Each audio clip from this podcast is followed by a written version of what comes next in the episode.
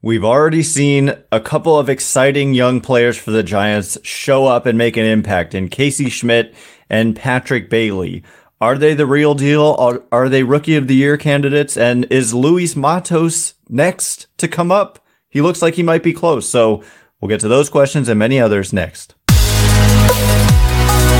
You are Locked On Giants, your daily San Francisco Giants podcast, part of the Locked On Podcast Network, your team every day.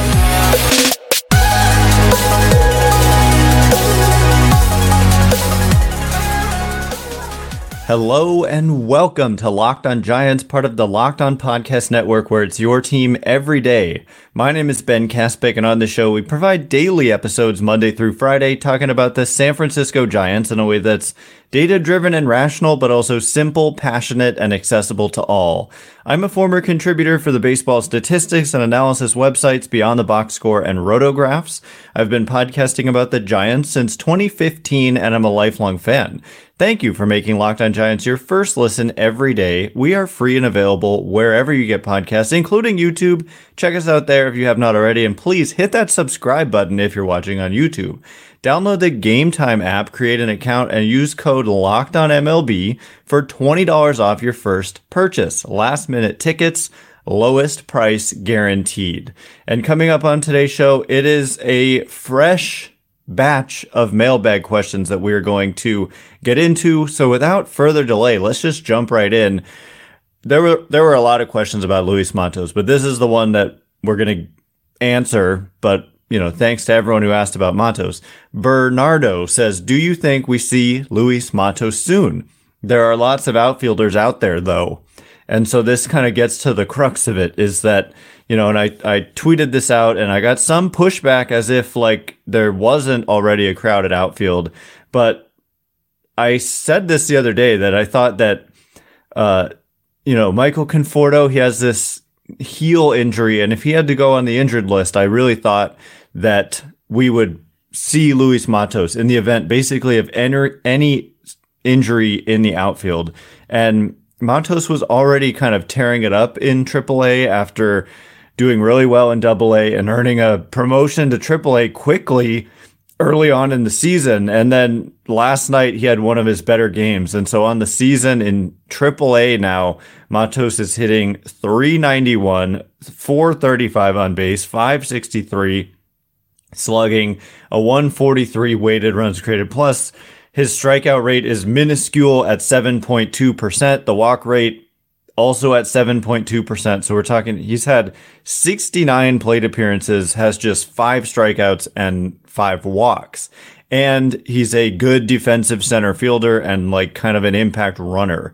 And so, uh, do, the problem is there's just when I say there's not room, there actually is. Like you could you could op- you could simply option Bryce Johnson and replace him with Matos, and I think that it might be worth doing. But the problem is Bryce Johnson isn't getting regular playing time, and I don't think you want Matos to just sit around and not get regular playing time. You'd like for him, if he does come up, to play and play a lot. And so some of the suggestions, and I know like people who suggested this got kind of uh, piled on, torched, uh, kind of shut down with the suggestion. And I and it's a continuation of we discussed this the other day with the insinuation that like Slater's not a good player but he is against left-handed pitching. But anyway the somebody suggested DFA Mike Yastrzemski and Austin Slater which is just a ridiculous suggestion. And so yeah it's a little bit crowded. So I don't know if we see him soon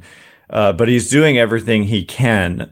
And injuries happen. And so I would suspect at some point somebody gets hurt and he gets an opportunity and we could see what he can do. And if he really performs a la Patrick Bailey, right? There, what Joey Bart existed and then Pat, you know, he got hurt. It created an opportunity for Bailey and he's done well. And then all of a sudden it's like, what's the, the future of Joey Bart? And that's one of the later questions we're going to get to. But anyway, Matos is doing everything he can. I just don't see an immediate opening.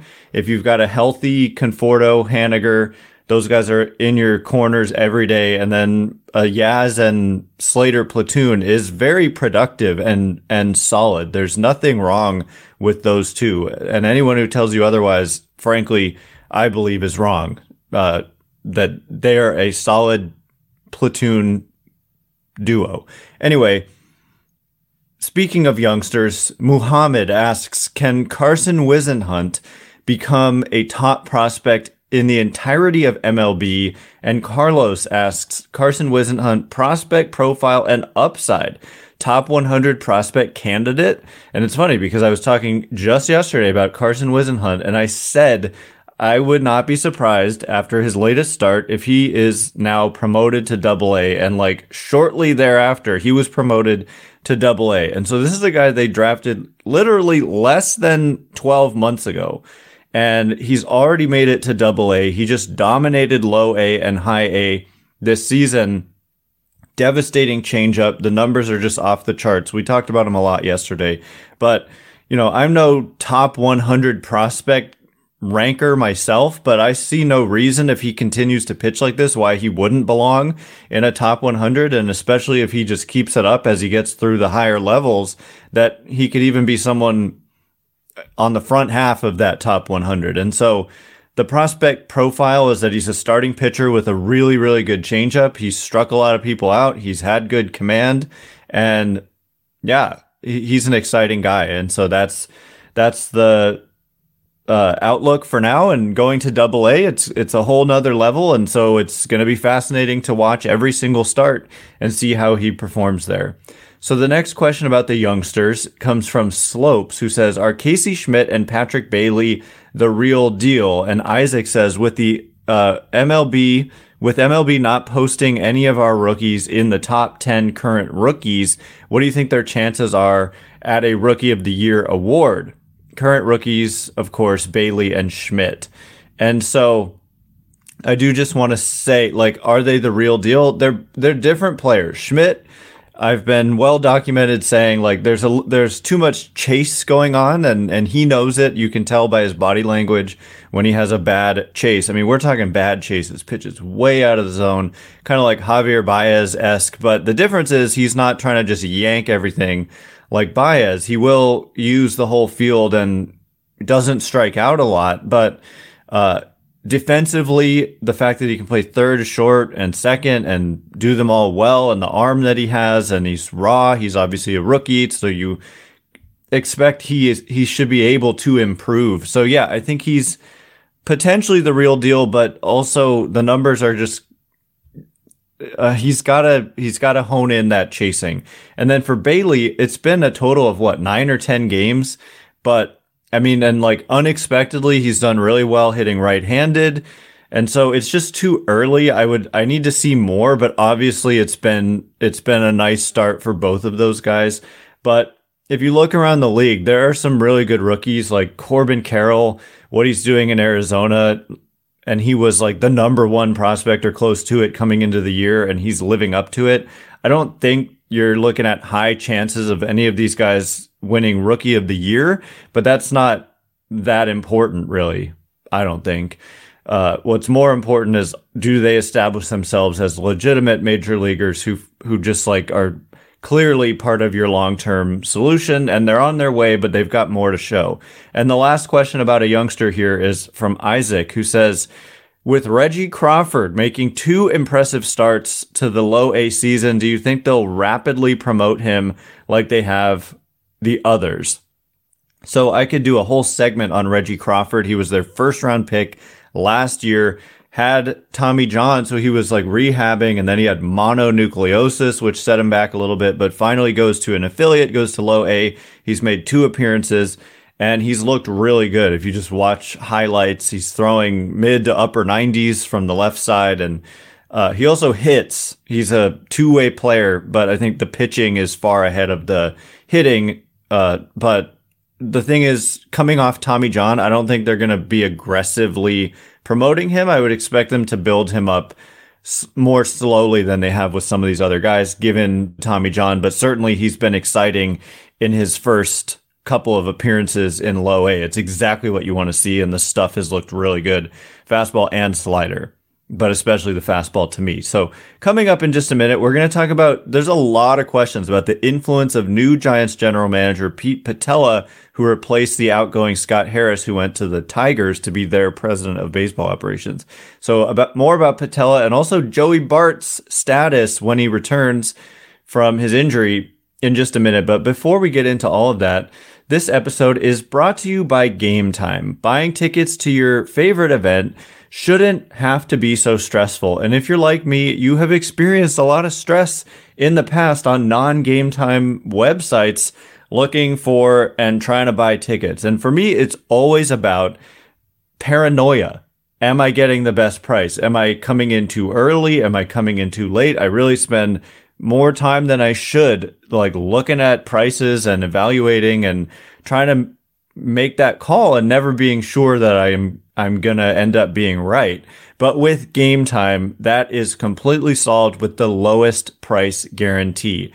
If you find tickets in the same section and row for less, Game Time will credit you 110% of the difference. So it's like a no sweat proposition. You are always getting the best price and then some with that 110%.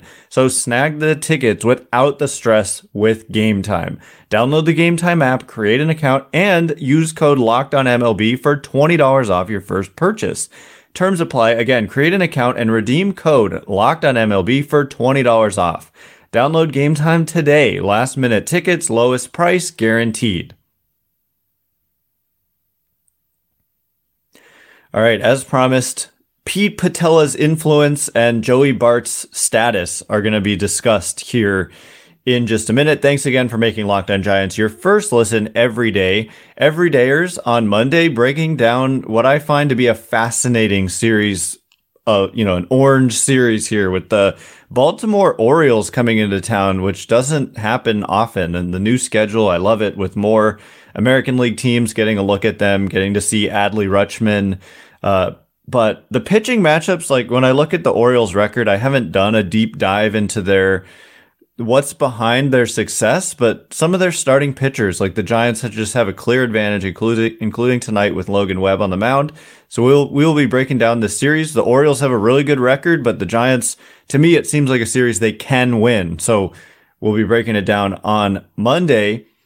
And by the way, the Giants play the Orioles tonight at 7:15 Pacific and you can catch every pitch of the Giants hometown broadcast with SiriusXM on the SXM app search Giants.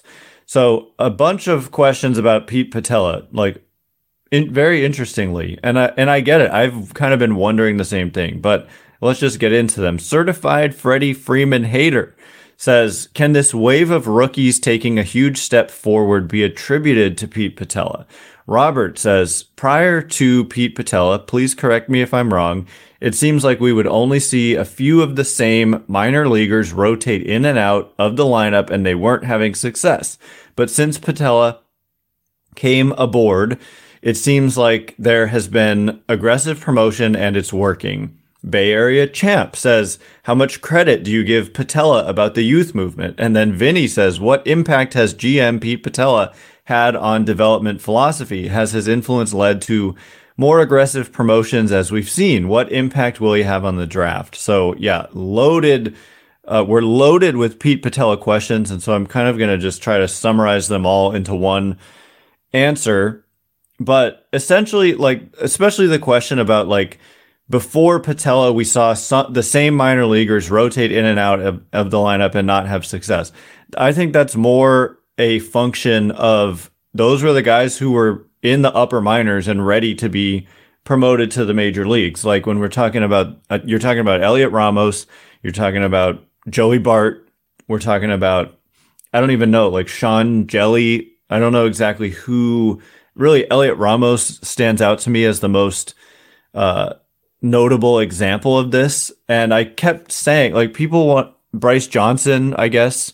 You know, people wanted the youth so badly. And but my counterpoint was always like, youth is fine, but they have to perform. You and and and the major leagues are really hard. And if they don't think you're going to succeed, they're not going to just give you huge amounts of playing time. And so I think like Ramos not getting a big opportunity had more to do with they had very they were very confident that he was not going to be successful at the major league level. He wasn't being successful at the AAA level over extended periods of time. And so the one thing I can point to that's looked really different has been the speed at which they've been promoting players. And that wasn't the case prior to this year. And so the fact is, I can't give you a definitive answer because I don't know if it's Pete Putila's influence. I kind of think Pete Putila's influence is mostly uh, just making sure all of the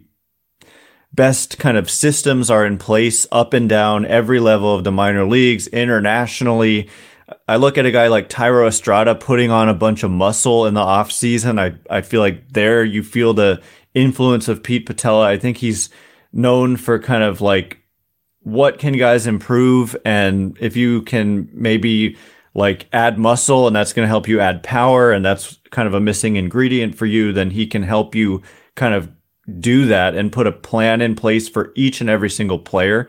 So i think probably a little bit too much is being made of the influence of putila in terms of like suddenly Casey Schmitt and Patrick Bailey. It, that's more, I think, a function of just another year passing versus Putila did this. Like, it's not, I don't think that's it. I think that these guys last year weren't ready to be promoted. And, and I mean, Casey Schmitt was kind of aggressively promoted last year, uh, before Putila was here. He just, it, he had just been drafted in 2020. And so to get to AAA, you know, and there was no minor league season in 2020. So he just had 2021 and then 2022. And by the end of the year, he was in AAA. And so I think it's more of a function of a lot of the Giants draftees under this new regime have had sufficient time to like progress through the system to the point where we're seeing them closer to the major leagues. But the one thing is like you look at a Patrick Bailey and a,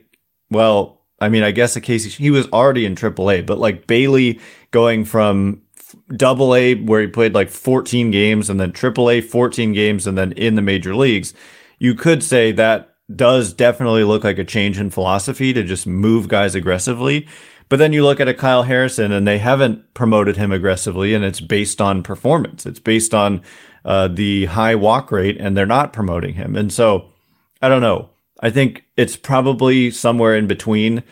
I don't think I don't think he's just fixed everything and give all the credit p- to Pete Putila, but also I think he has helped and and that uh, he's probably made a positive impact on their operation as a whole. He had a great reputation for player development, really, in Houston, and so player development. I do think more about things like getting the most out of players and getting guys like Thairo Estrada to come in and, and just be more of a power th- power threat, for example. Moving on, that speaking of Joey Bart, which I alluded to earlier, DH says Joey Bart being shopped around with the emergence of Patrick Bailey. What could they expect in return? And then Jeff says, how do they handle Joey Bart when he comes off his rehab assignment. So as far as I know, he's not yet on a rehab assignment, but obviously he will eventually. I mean, some guys skip rehab assignments. So yeah, I've been speculating about this pretty much every day. And it, like I said, with one of the first questions, are, is Patrick Bailey the real deal? For all we know, Patrick Bailey goes 0 for his next 15 with 10 strikeouts and then maybe you know, you you think about demoting Bailey, but if Bailey keeps performing, it's really tough for me to say because of Blake Sabol being that second catcher and do we believe Blake Sabol is a legitimate major league catcher? And I have my doubts. Like the more we've seen of Sabol, we've seen, you know, some failures to block pitches, some pass balls that have been costly, uh, and the throwing I, I don't know. He does well at framing, but he's a work in progress, certainly. So if he's not a catcher, then you need a second catcher, and then it's Joey Bart. But then I don't see the fit really for Blake Sabol. And I've said this before. I, I say this almost every day these days. But okay, he could DH while Joc is out, but Joc is close to being back. And then you say, well, he's an outfielder, but you've got, like I already said, their outfield is crowded. And then a guy like Matos deserves a promotion probably. And then it gets even more crowded. And so the one of the easiest solutions is that Joey Bart can be optioned. And so just when he's ready to come back, perhaps you just use that minor league option and send him to AAA. So it is a good problem to have, but it is a bit of a problem. And you've got some overcrowding in some areas where you've got too many players for not enough spots. And we're going to find out soon because Joey Bart is close to being ready. I have heard that they want to uh, have him on the roster, but then I guess Blake Sabol maybe just is a bench player who just simply kind of pinch hits. And I don't know. We'll see.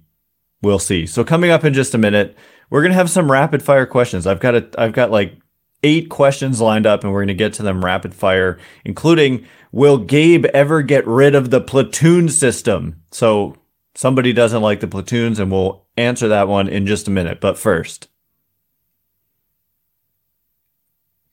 All right, as promised, rapid fire questions coming up. Thanks again for making Locked On Giants your first listen every day. Every day is on Monday, breaking down Giants versus Orioles. It's a really interesting series. Uh, Orioles are having a great season, but the Giants with Logan Webb, Alex Cobb, Tony DeSclafani going, uh, they they should be able to potentially win a couple games and it would be a big series win against a team that has a really good record. And so I'm looking forward to it. It starts tonight. The Giants play the Orioles at 7:15 Pacific and you can catch every pitch of the Giants hometown broadcast with SiriusXM on the SXM app search Giants. So rapid fire questions now. Jason says, "Will Gabe ever get rid of platoon system?" So I just want to be clear about this. This is not a Gabe Kapler thing. This is a organizational philosophy thing. It's not like Farhan Zaidi doesn't agree with this or just kind of lets Gabe Kapler pick a philosophy. It's, I don't know, it's not like basketball or something. I don't know much about basketball, but coaches have their schemes or whatever, or football. The platoon system is when you have platoon players, you platoon them. And so he's a guy like Joc Pederson, a guy like Austin Slater they have just extreme platoon splits. And so are they going to just stop platooning those guys? No, no, they're not. And, uh, there are other benefits beyond like the obvious, which is that if you expose Joc Pederson to a bunch of lefties, then his numbers are going to get worse and vice versa with Slater. If you expose him to a bunch of righties, his numbers are going to get a lot worse. But the other benefit is like, okay, so those guys are on the bench when say there's a lefty on the mound, so Pederson's on the bench, and then that's a nice piece to have coming off the bench.